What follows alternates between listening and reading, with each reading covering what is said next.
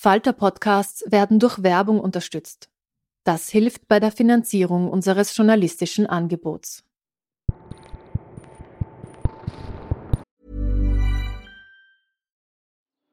Die Erderhitzung ist kein Gefühl, aber mit vielen Gefühlen verbunden. Sorgen etwa oder Angst. Eine Veranstaltung gegen diese Ohnmacht ist Tipping Time, eine Klimakonferenz der Zivilgesellschaft. Von 9.5. bis 11.5. findet Tipping Time in Kooperation von Globe Art, Solektiv und Tangente St. Pölten statt und lädt ein zu Diskurs, Diskussionen und Workshops mit namhaften Vortragenden wie Nikolai Schulz und Friederike Otto. Weitere Informationen finden Sie auf www.tangentesanktpölten.at. Millions of people have lost weight with personalized plans from Noom, like Evan, who can't stand salads and still lost 50 pounds. Salads generally for most people are the easy button, right? For me, that wasn't an option. I never really was a salad guy. That's just not who I am. But Noom worked for me. Get your personalized plan today at Noom.com. Real Noom user compensated to provide their story. In four weeks, the typical Noom user can expect to lose one to two pounds per week. Individual results may vary.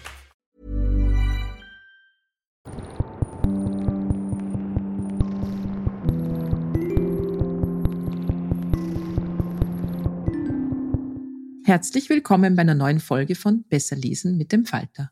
Heute sprechen wir über ein Thema, das niemanden kalt lässt, nämlich darüber, ob die Welt eine bessere, eine gerechtere wäre, wenn Frauen das Sagen hätten. Mein Name ist Petra Hartlieb und zu Gast ist Tanja Reich, die Herausgeberin des neuen Buches mit dem schönen Titel Das Paradies ist weiblich, erschienen bei Kein und Aber. Und Gertrud Klemm, der einen kurzen Beitrag im Buch geschrieben hatte, schalten wir zu. Tanja Reich lebt als Autorin und Programmchefin des Leikam Verlags in Wien und auf ihre Einladung hin haben 20 Autorinnen und Autoren über eine Welt nachgedacht, in der die Frauen das Sagen haben. Folgen Sie uns auf eine spannende Reise. Liebe Tanja Reich, das neue Buch, das du herausgegeben hast, hat den Titel Das Paradies ist weiblich. Das ist ein schöner, aber auch ein bisschen ein provokanter Satz, oder? Also ich sehe und höre sie förmlich vor mir, diese ja, aber. Hast du schon viele Ja-Abers geerntet, seit das Buch auf der Welt ist? Ja, es ist interessant. Ähm, es gab äh, im Standard einen Artikel und da gab es eigentlich schon sehr viele so negative Rückmeldungen, so aller allein durch den Satz fühlen sich viele getriggert. Und die Idee war, einen provokanten Titel zu wählen und dann mit dem Buch einen differenzierten Beitrag zu leisten und zu zeigen, nein, das ist auch nicht das Paradies und wir müssen irgendwas dazwischen finden, äh, uns lösen von Geschlechtszuschreibungen und gemeinsam an einer besseren Zukunft basteln. Aber wahrscheinlich sind die meisten Ja-Abers ja, vor allem wenn ich jetzt mal an das Standardforum denke, von Leuten, die den Inhalt des Buches ja gar nicht kennen, sondern die sozusagen ja sich sofort vom Titel provoziert fühlen, oder? Also die Kommentatoren, das ist mir jetzt auch aufgefallen bei einem Zeit-Online-Artikel, den ich äh, veröffentlicht habe, die lesen nur den Titel und den äh, Header mhm. und dann kommentieren sie. Und auch bei den Büchern ist es so, sie haben ja gar keine Lust, sich mit dem Thema auseinanderzusetzen und zu schauen, was wirklich in diesem Buch drin steht. Ja, ich habe das Buch ja auch schon ein bisschen länger in der Buchhandlung und verkaufe es ja auch schon und empfehle es auch. Es gibt lustigerweise einen wiederkehrenden Effekt, den ich jetzt schon mehrmals beobachtet habe. Wenn man darüber redet, dass Frauen an der Macht anders regieren würden, kommt sofort wie das Amen im Gebet Maria Theresia und Margaret Thatcher als Negativbeispiele. Mhm. Ähm, was sagst du dazu? Ja, das ist ganz interessant. Ich habe unlängst einen Artikel darüber gelesen. Also es ist eigentlich eine komplexe Frage. Erstens ist es so, es gibt wenige Beispiele verglichen mit den Männern, die regiert haben, damit man hier überhaupt irgendwas daraus ablesen kann und das wirklich qualitativ auswerten könnte, ob Frauen anders regiert haben in der Vergangenheit. Früher war es dann auch so, dass gegenüber Frauen öfter Krieg geführt wurde, weil sie äh, dachten, Frauen sind ein leichtes Ziel und äh, was in dem Artikel auch gestanden ist, dass Frauen mehr Zeit hatten für Kriegsführung, weil sie die Geschäfte an ihre Männer abgegeben haben, während die Männer das nie gemacht hätten, dass sie einen Teil ihrer Regierungsfunktion abgeben an die Ehepartnerin. Also das hat zum Beispiel den Effekt gehabt, dass Frauen durchaus mehr Kriege geführt haben, aber es sind sehr wenige äh, Beispiele, die wir hier aufzählen können.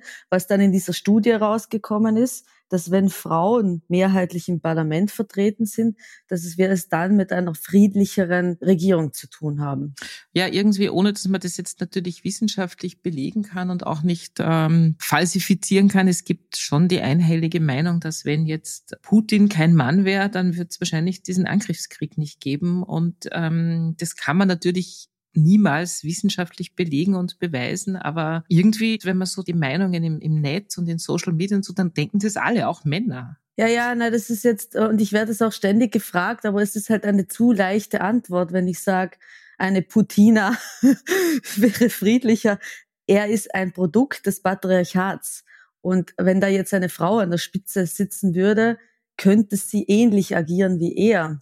Sie wäre halt nicht so toxisch männlich, vermutlich, aber auch sie hätte einen Generalstab von Männern hinter sich und inwieweit Putin das alles alleine durchzieht, weiß man ja jetzt auch nicht, wie viele äh, Unterstützer er dann hat und jetzt auch in einer Regierung, es, es zentriert sich dann immer halt auf eine Person, aber es ist ja ein großer Stab an Unterstützern dahinter. Er allein kann ja keinen Krieg führen. Ja, um aufs Buch nochmal zurückzukommen, gibt's äh, auf der Welt Matriarchate? Wird es im Buch auch in irgendeiner Form abgehandelt? Wenn ja, wo sind sie? Gab's die mal? Im, Im Buch gibt es einige Beiträge, die sich mit der Matriarchatsforschung auseinandersetzen, eben unter anderem Mitu Sanyal und Barbara Rieger. Und Barbara Rieger hat einen Überblick gegeben als Ethnologin. Ein Problem ist natürlich, wir behaupten, wir leben seit immer im Patriarchat, aber wissen tun wir es ja dann auch nicht. Also gerade je weiter man in die Vergangenheit zurückgeht und wenn man dann nur mehr archäologische Funde hat, kann man ja nur interpretieren, was man sieht und die Interpretation ist meistens patriarchal geprägt. Es gibt aber jetzt immer noch Matriarchate, als zum Beispiel die Mosso in China oder auch in Mexiko. Also da gibt es einige, die bis zu 100.000 Einwohnerinnen, glaube ich, haben. Und dort ist es so, dass es einige Gesetze, die wir als naturgemäß betrachten, gar nicht gibt. Also zum Beispiel, es gibt keine Ehe Kinder werden gemeinschaftlich erzogen, also Vaterschaft spielt überhaupt keine Rolle. Und ähm, Personen, die miteinander eine Beziehung pflegen, leben auch nicht zusammen in einem Haushalt. Also die Frauen leben getrennt von den Männern, die Männer leben bei ihren Müttern, Geschwistern. Und das ist auch eine ganz interessante Art des Zusammenlebens, würde ich sagen. Ja, was schon interessant ist, ist, dass als Matriarchatsforschung, also ich habe einmal Geschichte studiert und da habe ich mich, glaube ich, so ein Semester mal drei Stunden mit Matriarchat beschäftigt und das muss man aber richtig suchen. Also das wird, das wird einem jetzt nicht angeboten. Es ist überhaupt nicht im Allgemeinwissen verankert und es hat vor allem immer so ein bisschen ein esoterisch-feministischen ja. Beigeschmack. Das heißt, es ist nie Teil einer ernsthaften Debatte. Genau. Das ist ja sicher auch kein Zufall. Ja, das war mir eben wichtig in dem Buch, dass wir sagen, okay, was ist denn jetzt ein Matriarchat überhaupt und was können wir daraus ziehen? Weil es gibt immer nur diese Schreckensvorstellungen von äh, männermordenden Amazonen äh, oder es gibt äh, das Matriarchat als die Utopie, eben das Paradies, das weiblich ist und die Wahrheit liegt wohl irgendwo dazwischen. Es ist aber interessant, sich auch wirklich mal mit dem Matriarchat wissenschaftlich auseinanderzusetzen, weil es da bisher nichts gibt. Und ich habe auch äh, gedacht, dass ich mit diesem Buch eine Lücke füllen werde, weil es gibt nur die wissenschaftlichen Beiträge oder es gibt einen Reisebericht ins Matriarchat. Es gibt einen Bildband, der erschienen ist, äh, ich glaube im letzten Jahr, die Matriarchinnen. Aber es gibt jetzt keine aktuellere Auseinandersetzung mit Autorinnen und äh, keine Auseinandersetzung, die sich mit unserer Gesellschaft jetzt beschäftigen würde. Wie wäre unsere Gesellschaft jetzt in einem Matriarchat und was könnten wir daraus ziehen für uns? Wie bist du auf die Idee gekommen oder ist der Verlag auf die, an dich herangetreten? Ähm, oder war das immer schon, äh, wo du dir gedacht hast, darüber möchtest du mehr lesen, aber nicht alles selber schreiben? Jetzt hast du kluge Autorinnen und Autoren gesucht, die das für dich machen. Wie, wie, wie kam die Idee zustande? Ja, die Idee habe ich eigentlich schon länger. Aber ich wollte es äh, herausbringen in den Verlagen, in denen ich arbeite, so.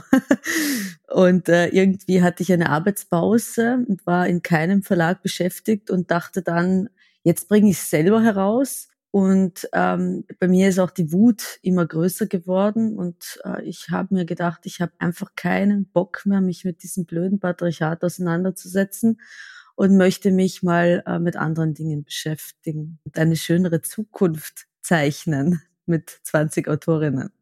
Also das heißt, du hast eine kleine Auszeit genommen und bist einmal für ein paar Monate ins Matriarchat abgetaucht. Genau. Äh, wie bist du denn auf die Autoren und Autorinnen gekommen? Waren das jetzt konkrete Auftragswerke, auch in Bezug auf ihren Inhalt? Also, oder hast du dir einfach überlegt, wer sind coole Leute, wer könnte darüber was schreiben? Und hatten die eine Vorgabe oder konnte jeder sozusagen völlig frei machen? Also zwei Fragen. Ja, es war sehr unterschiedlich. Ähm, also ich habe mir natürlich genau überlegt, wer hier noch einen spannenden Beitrag leisten könnte, auch bezogen eben aufs Thema. Und ich wollte vor allem einen Reigen zusammenstellen. Also einerseits war mir wichtig, dass das Buch funktioniert wie eine Schallplatte, dass man mit jedem Text irgendwie einen neuen Rhythmus reinbringt, also formal und inhaltlich. Dann war mir wichtig, dass es nicht nur literarische Texte sind, sondern auch essistische Texte und dass wir mit dem Buch generell die Genregrenzen aufheben. Ich habe mit, mit einigen Autorinnen telefoniert und überlegt, also was haben wir schon an Texten, was fehlt vielleicht noch. Ähm, bei manchen habe ich mir konkrete Dinge gewünscht. Äh, also bei Gertrud Klemm, das war ein Wunschtext von mir. Auch bei Simone Hirt zum Beispiel oder bei Nikolaus Mahler, da bin ich mit konkreten Ideen hingegangen. Andere hatten aber gleich sofort eine coole Idee und gesagt, super, genau das hat noch gefehlt. Also es war eigentlich mit allen so ein Herantasten, damit das Gesamtding stimmig ist. Ja, du hast es schon angesprochen. Man muss sich das so vorstellen. Das Buch ist wirklich ein sehr heterogenes Ding. Also es gibt verschiedene Textformen. Äh, es gibt ganz ernsthafte, fast wissenschaftliche kurze Texte. Es gibt provokante Essays, wo es um die Rache und die Macht der Möse geht. Es gibt ein Comics-Strip. Ähm, es gibt Texte, die aus der Biologie sind. Ich weiß, man fragt das nicht, man fragt nicht, welches Kind hat man am liebsten. Aber was ist für dich die schönste Utopie in diesem Buch? Ja, ich, äh, es ist schwierig. Ich finde zum Beispiel Queertopia von Linus Giese ist wirklich eine schöne Vorstellung, weil es auch wirklich ein utopischer Text ist. Es gibt einige davon, aber so viele dann auch nicht.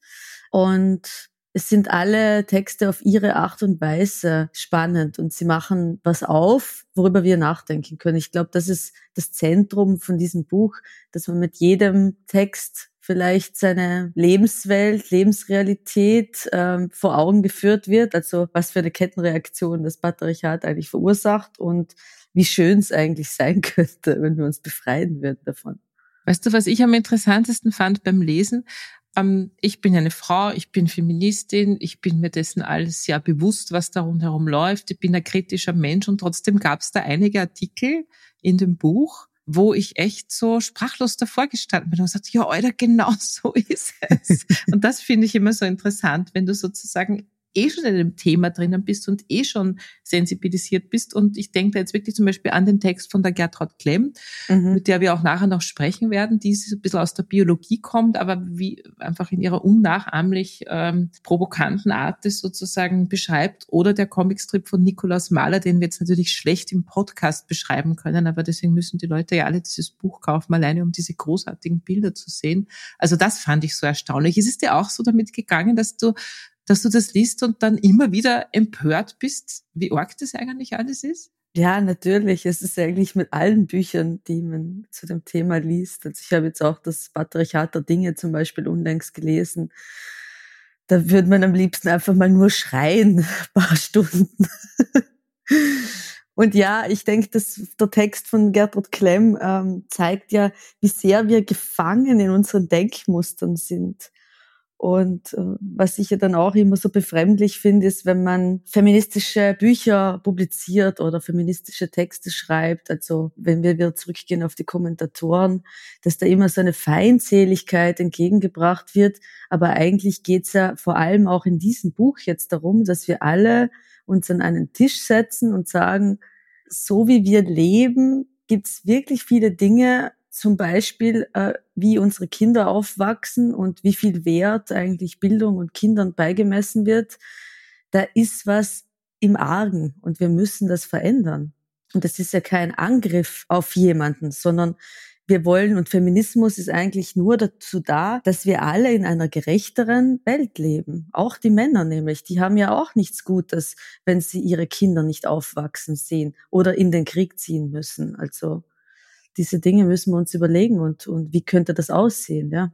Ja, das ist sozusagen der springende Punkt. Wie kriegt man auch äh, Männer dazu, solche Bücher zu lesen, solche Beiträge ernsthaft zu diskutieren und nicht aufgrund des Titels jetzt gleich abzulehnen, weil wie du schon richtig sagst, es gibt, glaube ich, inzwischen sehr, sehr viele Männer aller Generationen, die auch nicht zufrieden sind mit der Gesellschaft, in der wir leben. Und mit genau. denen muss man sich an einen Tisch setzen, weil das sind auch unsere Verbündete. Ja. Mhm ist interessant. Mit diesem Buch habe ich noch mehr wie bei Jesolo nur Interviews mit Frauen bisher gehabt. Also es war ein einziges Interview mit einem Redakteur der Tiroler Tageszeitung und auch die Besprechungen damit beschäftigen sich nur Frauen. Jetzt habe ich ein total schlechtes Gewissen, dass ich keine, dass ich kein Mann bin und dieses Interview mit mir mache. Nein, aber es ist interessant, ja, oder? natürlich. Klar, es ist aber das, das klassische Thema, was wir schon bei Nicole Seifert besprochen haben. Frauen beschäftigen mhm. sich mit Frauenthemen und Frauen beschäftigen sich mit allen Themen und Männer beschäftigen sich nicht mit Frauenthemen. Mhm. Mhm. Äh, ich war am Montag in einem Konzert von Konstantin Wecker, ist ja auch ein alter weißer Mann, er ist jetzt 75 und er hat auf der Bühne vom Konzerthaus geschrien, Kapitalismus Sexismus und Patriarchat muss weg, das ist der Grund des Übels. Und ich musste fast weinen vor Rührung, weil man glaubt ihm das. Ich glaube, er glaubt das wirklich. Und er ist einer der wenigen alten Männer, die dafür kämpfen würden. Ähm, es hängt schon untrennbar damit zusammen, oder? There's never been a faster or easier way to start your weight loss journey than with PlushCare. PlushCare accepts most insurance plans and gives you online access to board-certified physicians who can prescribe FDA-approved weight loss medications like Wigovi and Zepbound for those who qualify. Take charge of your health and speak with a board-certified physician about a weight loss plan that's right for you. Get started today at plushcare.com slash weight loss. That's plushcare.com slash weight loss. plushcare.com slash weight loss. Ja, also das ist ja das Schöne am letzten Text. Emilia Roark sagt dann, dass das Patriarchat, der Rassismus, der Kapitalismus einander bedingen und eigentlich leben wir erst dann in einer schöneren, gerechteren Welt, wenn alle drei abgeschafft sind.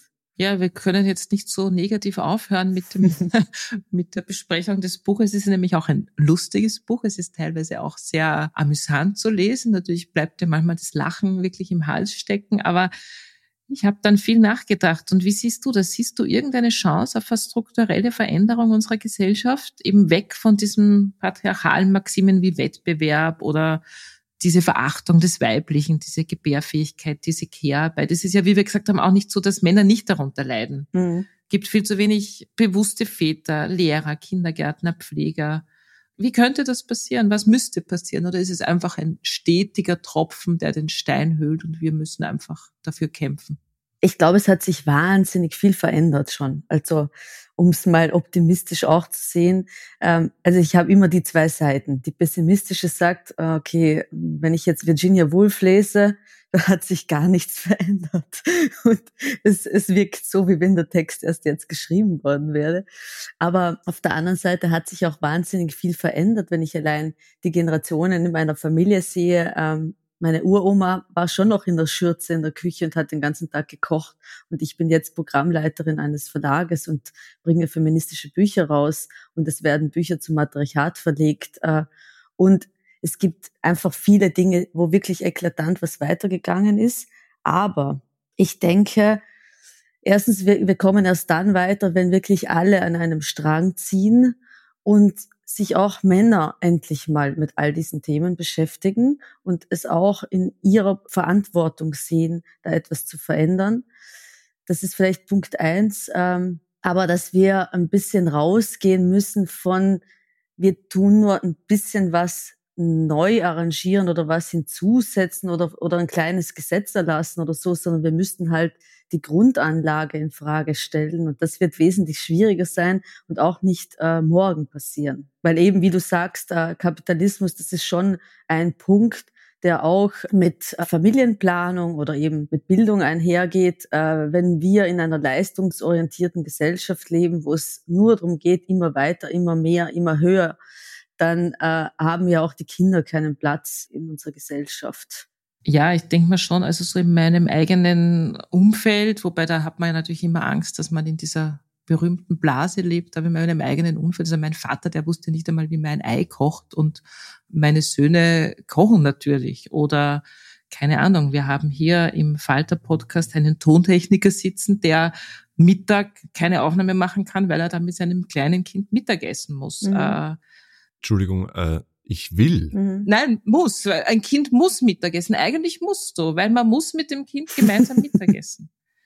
Das ist ja nichts. Also die Mutter müsste ja auch. Eigentlich muss. Ja, aber das sehe ich ja auch so. Also was ich mich zum Beispiel auch in Wien frage, warum gibt es so wenige Firmen, die Kindergärten haben oder. Horte, mhm. wo man die Kinder hinbringen kann und mit ihnen gemeinsam Mittagessen könnte?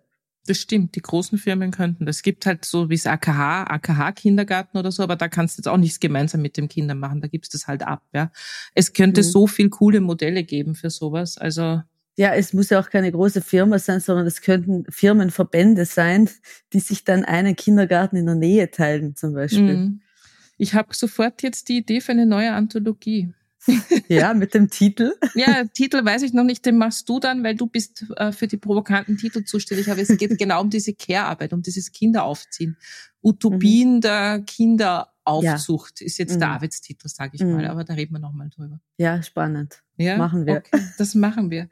Ähm, ich glaube, das ist jetzt der erste Podcast, wo eine Buchidee geboren wurde. Und äh, ich freue mich äh, sehr, dass dieses Buch gibt. Ich wünsche ihm viel Erfolg. Ich wünsche ihm ganz viele Leser, betont auf männlich und natürlich auch Leserinnen.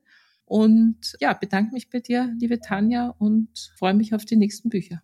Ich danke dir. Ja, liebe Gertrud Klemm, ich freue mich, dass du heute beim Podcast dabei bist. Du hast einen Beitrag geschrieben im Buch Das Paradies ist weiblich, herausgegeben von Tanja Reich. Als Tanja dich gefragt hat, ob du was schreibst, hast du sofort eine Idee gehabt, was du drüber schreibst, oder hattest du eher das Problem, dass du zu viele Ideen hattest? Naja, die Tanja ist mit einem, mit einem speziellen Wunsch an mich herangetreten und hat mich quasi auch als Biologin und Feministin eingeladen und dann war klar, dass wir nicht um das Seepferdchen herumkommen. Also das war schon im Vorgespräch sehr klar, dass es irgendwie einen biologischen Zugang gibt. Deswegen habe ich mir recht leicht getan. Ja, ohne dass wir jetzt zu viel verraten wollen, weil die Leute sollen ja alle deinen Beitrag lesen. Du beginnst mit einem gebärenden Seepferdchen. Was haben denn Seepferdchen mit dem Matriarchat zu tun?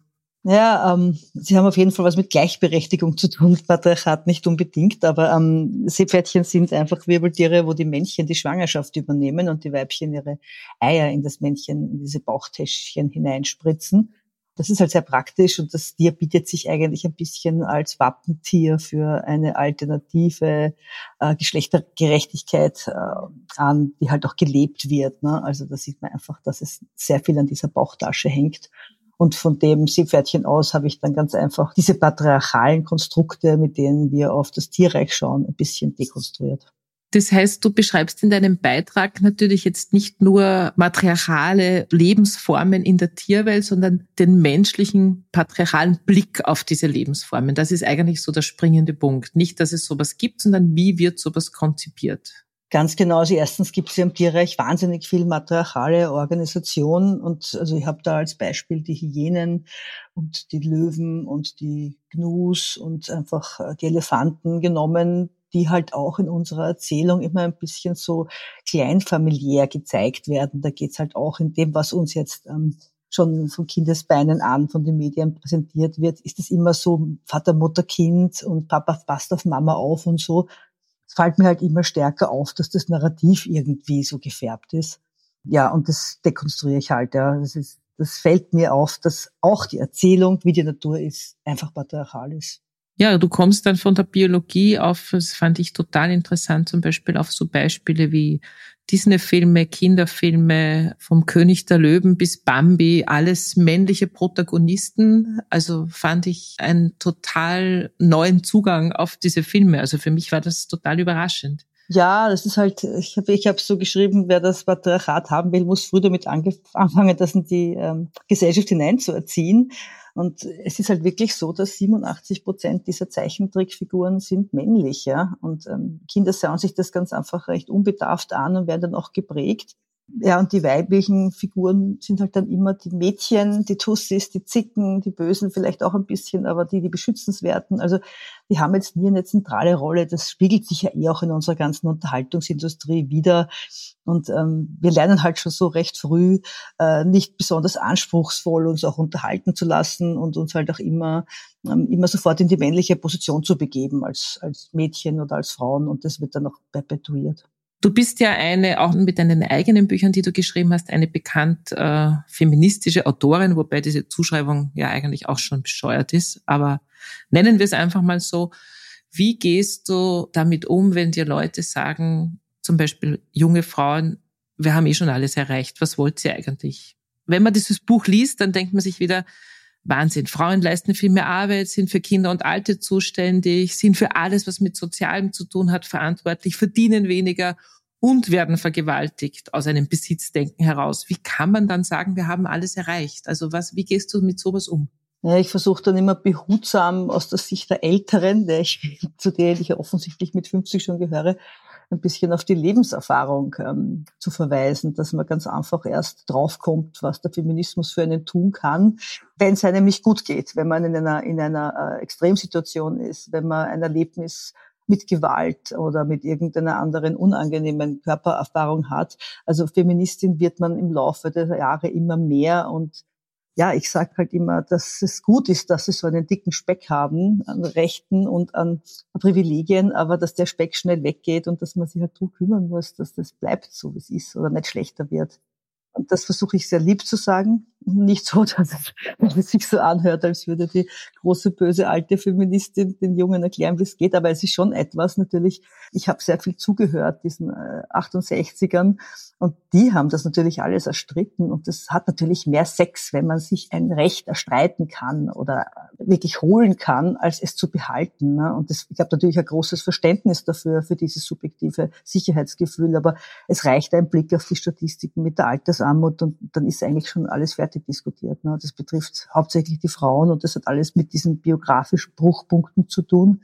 Wie gesagt, ein bisschen vorausschauen, vorausdenken wünsche ich, würde ich mir manchmal wünschen, dass, dass auch junge Frauen das mehr machen und halt schauen, dass alles nicht, nicht Gott gegeben ist. Ja, dann danke ich sehr für deinen Beitrag und dein Artikel im Buch Das Paradies ist weiblich macht große Lust auf ein neues Buch von dir. Wir freuen uns schon alle drauf. Vielen Dank, dass du heute unser Special Guest warst. Danke für die Einladung.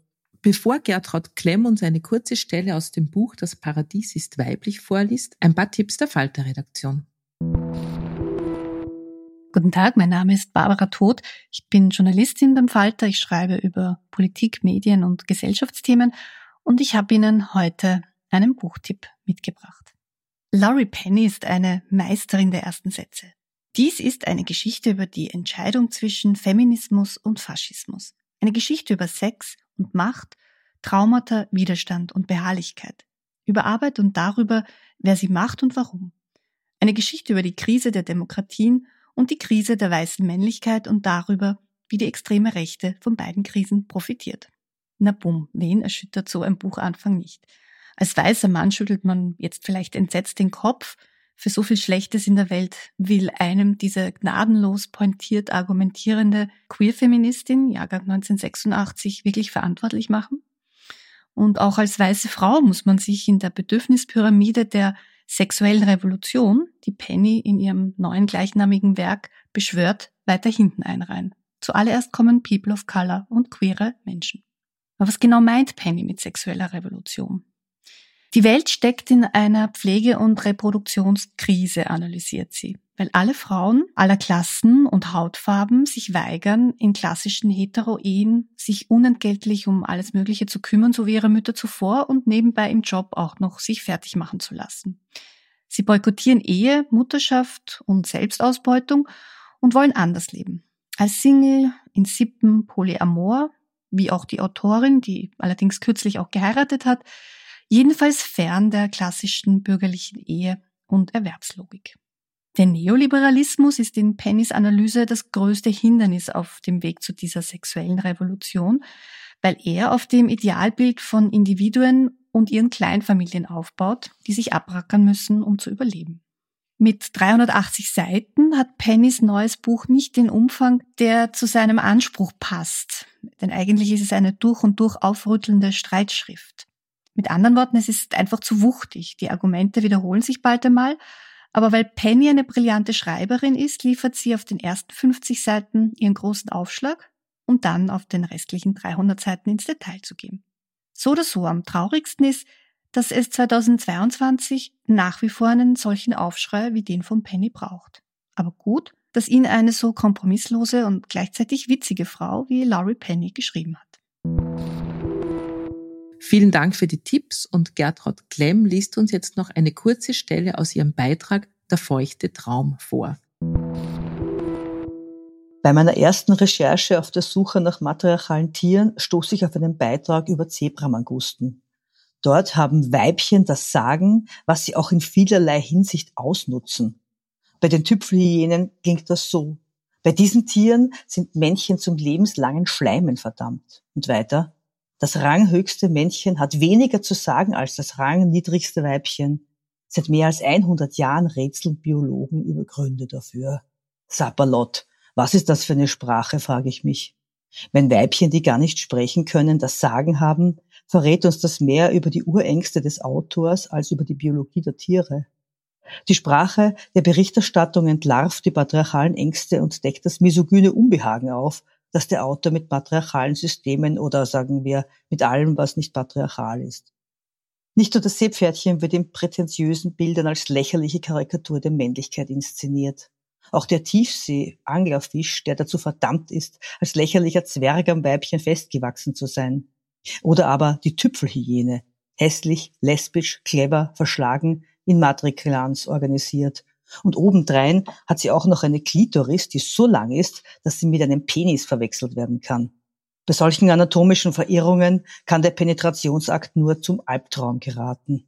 Bis zu 30 Mal müsse das arme unterdrückte Männchen aufspringen, lese ich. Immer wieder purzle und stürze es von der Hyänenfrau herunter, bis es endlich einfädeln könne. Und in einem Nebensatz, diese Klitoris macht eine Vergewaltigung schier unmöglich. Die Empörung darüber, dass nicht mal eine Vergewaltigung drin ist, macht die Hyäne zum unumstrittenen Angsttier des Patriarchats und den Autor zum Anwalt letzteren. Natürlich gibt es im Tierreich wie im Pflanzenreich das Bestreben, die eigenen Gene weiterzugeben, Territorien zu bewahren. Und es gibt Konkurrenz um Ressourcen. Aber die Natur mit unserem gesellschaftlichen Verständnis als Spiegel unserer Geschlechterstruktur sehen zu wollen, heißt nichts anderes, als ihre Komplexität entweder nicht zu kennen oder zu beleidigen. Das beginnt mit der Auswahl der Tiere, die zum Vergleich mit uns herangezogen werden. Fast immer sind es Säugetiere oder Vögel, die es so machen wie wir. Die Auswahl speist sich aus den gängigen Informationsquellen Schulbildung, Populärwissenschaft, Naturfilme. Wir lernen eben am meisten über Tiere, die sich auf uns beziehen lassen. Haustiere, Zootiere, Nutztiere, Gifttiere, gefährdete Tiere und Tiere, die uns unterhalten dürfen. Wer eine patriarchale Kultur perpetuieren will, muss früh beginnen. Am effektivsten geht das mit Geschichten von klein auf. 87 Prozent der Tierfiguren im deutschen Kinderfernsehen sind männlich. Und auch im Zeichentrickformat spielen die Tierfrauen entweder die Zicken, die Lolitas oder die Mottis. Egal ob König der Löwen, Ice Age oder Madagaskar. Anstatt Löwinnen und Mammuts nach realem Vorbild als Frauenherden mit gelegentlichem Männerbesuch darzustellen, werden testosterontriefende Vater-Sohn-Plots erzählt, männliche Thronfolgen vorgegaukelt und kitschige Frauenbeschützermythen genährt. Hier wird schon der selektive Blick auf eine kleine Tiergruppe gelehrt. Das war schon wieder mit Besser lesen mit dem Falter für heute. Unsere Gäste waren Tanja Reich und Gertraud Klemm mit dem Buch Das Paradies ist weiblich, erschienen bei Kein und Aber. Abonnieren und bewerten Sie uns bei Apple Podcasts, bei Spotify oder in der Podcast-App Ihrer Wahl. Alle Informationen zu den Büchern bekommen Sie auf falter.at slash Buchpodcast oder in den Shownotes zu jeder Episode. Alle zwei Wochen gibt's eine neue Folge. Ich freue mich auf das nächste Mal.